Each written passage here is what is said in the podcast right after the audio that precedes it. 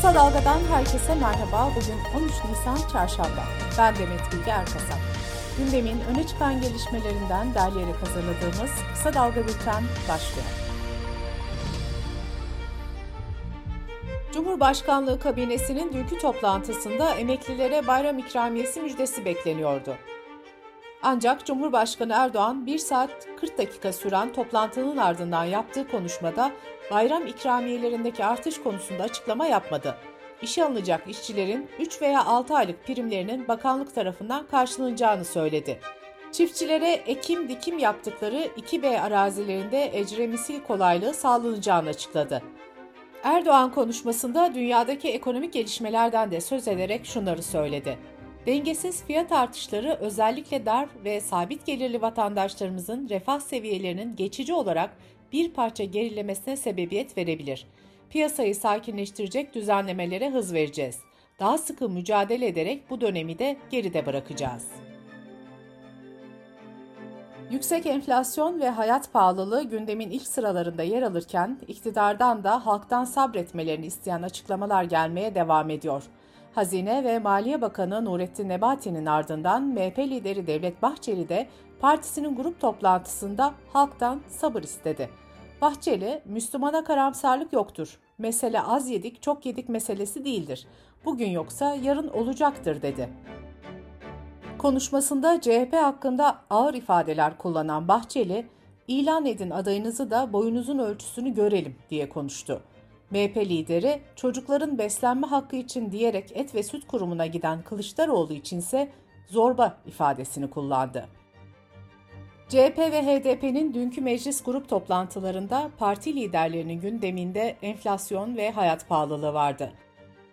CHP lideri Kemal Kılıçdaroğlu konuşmasında toplumu bölmeyen, barışçıl bir dil kullanan bir iktidara ihtiyaç var. O iktidarın adı Millet İttifakı ve CHP'dir dedi. Elektrik faturasını ödemediğini hatırlatan CHP lideri şöyle devam etti. Kışın ortasında 1 milyondan fazla hanenin doğalgazı kesildi. İktidar sahipleri bunun ne kadar farkında. İşsizlik azaldı diye talimat veriyorlar. Siz onu benim külahıma anlatın. 60 temizlik işçisi için 53 bin kişi başvuruyor. Kılıçdaroğlu et ve süt kurumuna gitmesiyle ilgili olarak da şunları söyledi. Ben kapılar açılsın diye değil, evlatlarımızın hukukunu ve hakkını korumak için oradaydım. Benim muhatabım bakan değil, et ve süt kurumu. Gelir komisyonda bütün vekillere hesap verir. Ben hesap verecek organdan hesap sormak istiyorum. HDP eş genel başkanı Pervin Buldan ise partisinin grup toplantısındaki konuşmasında iktidar için planlı bir soygun içerisindeler dedi. Buldan, Hazine ve Maliye Bakanı Nurettin Nebati'yi eleştirirken siz gidicisiniz, siz kalıcı değilsiniz. 2023'ü bile göremeyeceksiniz diye konuştu. Metropol Araştırma Şirketi'nin kurucusu ve yöneticisi Özer Sencar, Altı Muhalefet Partisi'nin Cumhurbaşkanı adayı belirleme sürecini eleştirdi. Sencar, Selahattin Demirtaş veya HDP'nin görüşü alınmadan belirlenecek bir Millet İttifakı adayının zerre miktar kazanma şansı olduğunu düşünüyor musunuz diye sordu. Sencar ayrıca sonbaharda baskın seçim bekliyorum dedi. Deva Partisi Genel Başkanı Ali Babacan öğrenci buluşması için gittiği ODTÜ'de protestolarla karşılandı. Öğrenciler Babacan gençliğe umut olamaz sloganları attı, Deva lideri de etkinliği iptal etti. Ankara Cumhuriyet Başsavcılığı Kobani soruşturması kapsamında MASAK raporları doğrultusunda 91 kişi hakkında gözaltı kararı verildiğini açıkladı. T24 yazarı gazeteci Hasan Cemal hakkında 2016-2020 yıllarında yaptığı iki Twitter paylaşımı nedeniyle Cumhurbaşkanına zincirleme aleni hakaret davası açılmıştı. Davanın ilk duruşması dün İstanbul 41. Asliye Ceza Mahkemesi'nde görüldü.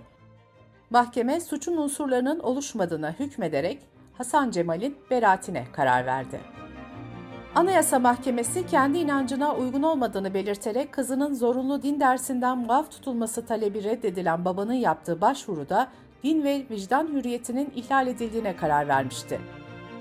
Yüksek Mahkemenin kararını meclis gündemine getiren HDP milletvekili Ali Kenanoğlu, Milli Eğitim Bakanı Mahmut Özer'e zorunlu din dersleri uygulamasına devam edilecek mi diye sordu. Anayasa Mahkemesi Tarsus T tipi kapalı cezaevinde intihar eden bir kişinin ailesinin başvurusu üzerine yaşamı koruma yükümlülüğünün ihlal edildiğine hükmetti.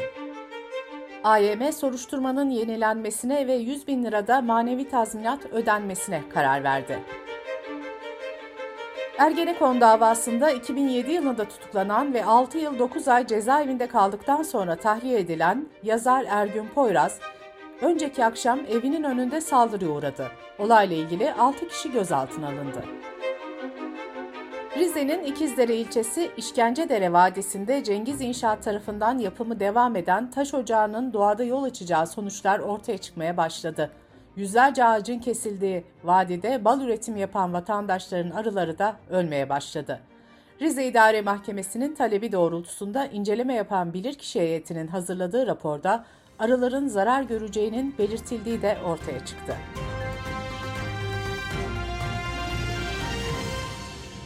Sırada ekonomi haberleri var. Amerika'da Ukrayna-Rusya savaşının enerji maliyetlerini arttırdığı Mart ayına ilişkin enflasyon verileri açıklandı.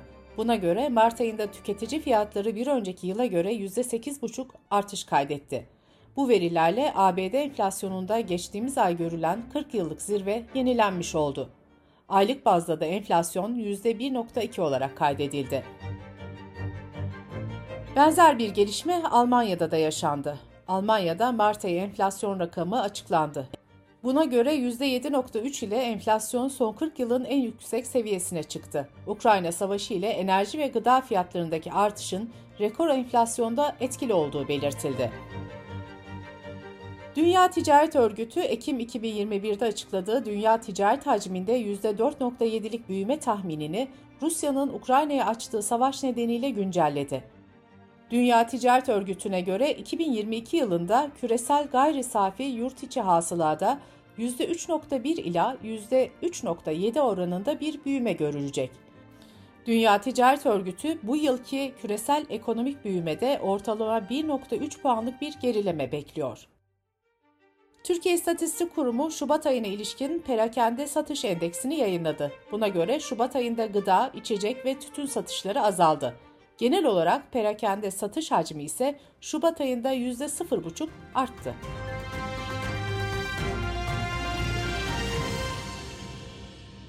Dış politika ve dünyadan gelişmelerle bültenimize devam ediyoruz.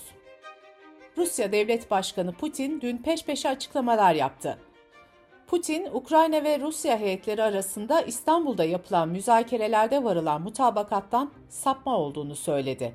Putin, görüşmeler çıkmaz durumda dedi. Dünya dün Rusya'nın Ukrayna'nın güneyindeki stratejik liman kenti Mariupol'da kimyasal silah kullandığı iddiasını konuştu. İddia neonazi Azov taburu tarafından ortaya atıldı. Ukrayna Devlet Başkanı Zelenski ve Ukrayna Savunma Bakanlığı'ndan bu iddiaya doğrulama gelmedi. Amerika'dan da henüz teyit etmedik açıklaması geldi. İngiltere Dışişleri Bakanlığı ise inceleme başlattıklarını duyurdu. Rusya ise iddiayı yalanlayarak kentte kontrolü sağlama girişimlerinde kimyasal silah kullanılmadığını savundu. CNN International, Ukrayna ordusunun Rusya'ya karşı kullandığı Bayraktar sihaları hakkında bir haber yayınladı.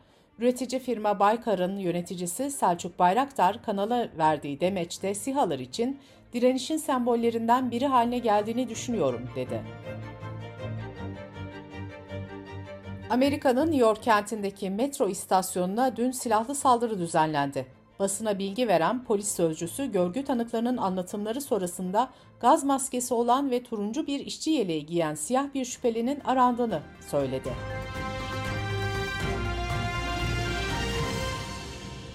Bültenimizi kısa dalgadan bir öneriyle bitiriyoruz. Gazeteci yazar Timur Soykan dava dosyalarını inceledi, usta kalemiyle Anadolu'da bir seri katilin hikayesini yazdı. Issız Cinayetler podcast serisi herkesin gözü önünde yaşanan, televizyon şovlarında işlediği cinayetler konu edilen ama asla hikayesi bilinmeyen Anadolu'da bir seri katilin cinayetlerinin 4 bölümlük öyküsünden oluşuyor. Timur Soykan'ın podcast'ini kısa dalga.net adresimizden ve podcast platformlarından dinleyebilirsiniz. Gözünüz kulağınız bizde olsun. Kısa Dalga Medya.